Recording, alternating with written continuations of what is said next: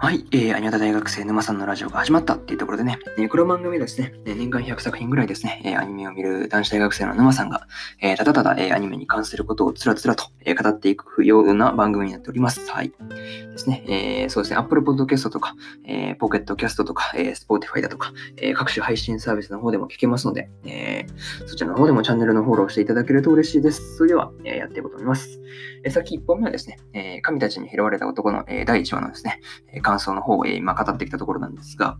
そうですね、2本目は何語るのかと言いますと、見て損はしない、えー、京都が舞台のアニメ参戦という感じの、まあ、タイトルで、えやっていこうと思います。はい。ですね。そうそうそうそう。いやー、そう、皆さんね、そう、京都とかね、あんま、そうだ、まあ、だいぶコロナ落ち着いたからあれだったんですけど、まあ、まあ、要そうですね、ステージ巡礼で、まあ、京都が舞台の、まあ、アニメをですね、まあ、まあ、まあ、サクッと、まあ、おすすめなところだけでもまあまとめていこうかなと思って、まあ、書いたやつなんですけど、まあ、それを、それをそうですね、音声版という形でやっていこうと思います。はい。えー、そうですね、一つ目がですね、えー、そうですね、早速やっていきます。そうですね、タイトルとあらすじくらいのまあ紹介にはいつも通りになるんですけど、まあ、んまやるとね、尺がえげつないことになるんでね、そうそうそう、まあ参戦とはいえですよ。長くなっちゃうので、まあその辺配慮しつつ、やりますね。で、一つ目がですね、えー、響けユーフォニアムっていうところで、そうですね、そうそうそう、まあ定番ですよね、京アニのね。そうそう、京アニ好きは、まあ、そうですね、確実に見てるであろう、そうそう、有名作ですよね。いや、まあまあ、そうだ、普通にね、そう、作品としても素晴らしいからね、そうそうそう。まあ、あらすじはね、まあ、公式サイトから引っ張ってきたものなんで、まあ、読み上げますと、えー、高校1年生の春、中学時代に吹奏楽部だったえー、大前久美子は、えー、クラスメイトの、えー、加藤葉月、えー、川島サファイアと共に、えー、吹奏楽部の、えー、見学に行く。そこで久美子は、えー、かつての同級生、高坂玲奈の姿を見かける。えー、葉月と、えー、サファイアは、えー、吹奏楽部への入部を決めたようだが、えー、まだ踏み切れない久美子。思い出すのは、えー、中学の吹奏楽部学、あがん、あかった。中学の吹奏楽コンクールでの、えー、レイナとの出来事だった、えー、吹奏楽部での活動を通して見つけていくかけがえのない者たち。これは本気でぶつかっていく少女たちの、えー、青春の物語というね、そうそうそう。まあ、公式サイトになるわけですが、そうですね。いやー、なん、なんていうか、普通にそう、音楽系のね、話にしと、なんかね、そう、まあ、あなんていうユーフォニアムに限らずね、音楽系の話はもう感動できるやつが多いので、まあ、ぜひぜひ感動したい方はそうですね、そうユーフォニアムの方も見てみてはいかがでしょうかという感じなんですが、えー、これが、えー、一つ目ですね。で、二つ目がですね、昨日のラジオでも紹介したんですけど、えー、京都寺町三条のホームズですね。そうこれは昨日ね、あのミステリー好きにのアニメおすすめ3選、いや4選か、4選でそうそうそう紹介したやつなんですけど、これもね、そう、京都が舞台なんで、そう、紹介で入れたんですよね。そうそうそう。京都寺町三条商店街にぽつりと佇む骨董品店蔵。女子高生の真城葵はひょんなことから蔵の店主の息子、矢頭清隆と知り合い、アルバイトを始める。清隆は物腰が柔らかいが恐ろしく勘が鋭く、ホームズと呼ばれていた。葵は清隆と共に客から持ち込まれる骨董品にまつわる様々な依頼を受けていく。というね、そう公式サイトからの引用です。はい。まあね、こっちもそうそうそう。なんて言うんだろう。そうミステリー好きでもいいですし、そうそうそう。まあ、どっちかというと、あれですかね。だ女性向けかな？わからないんだけど、かなと思うんですけど、まあね、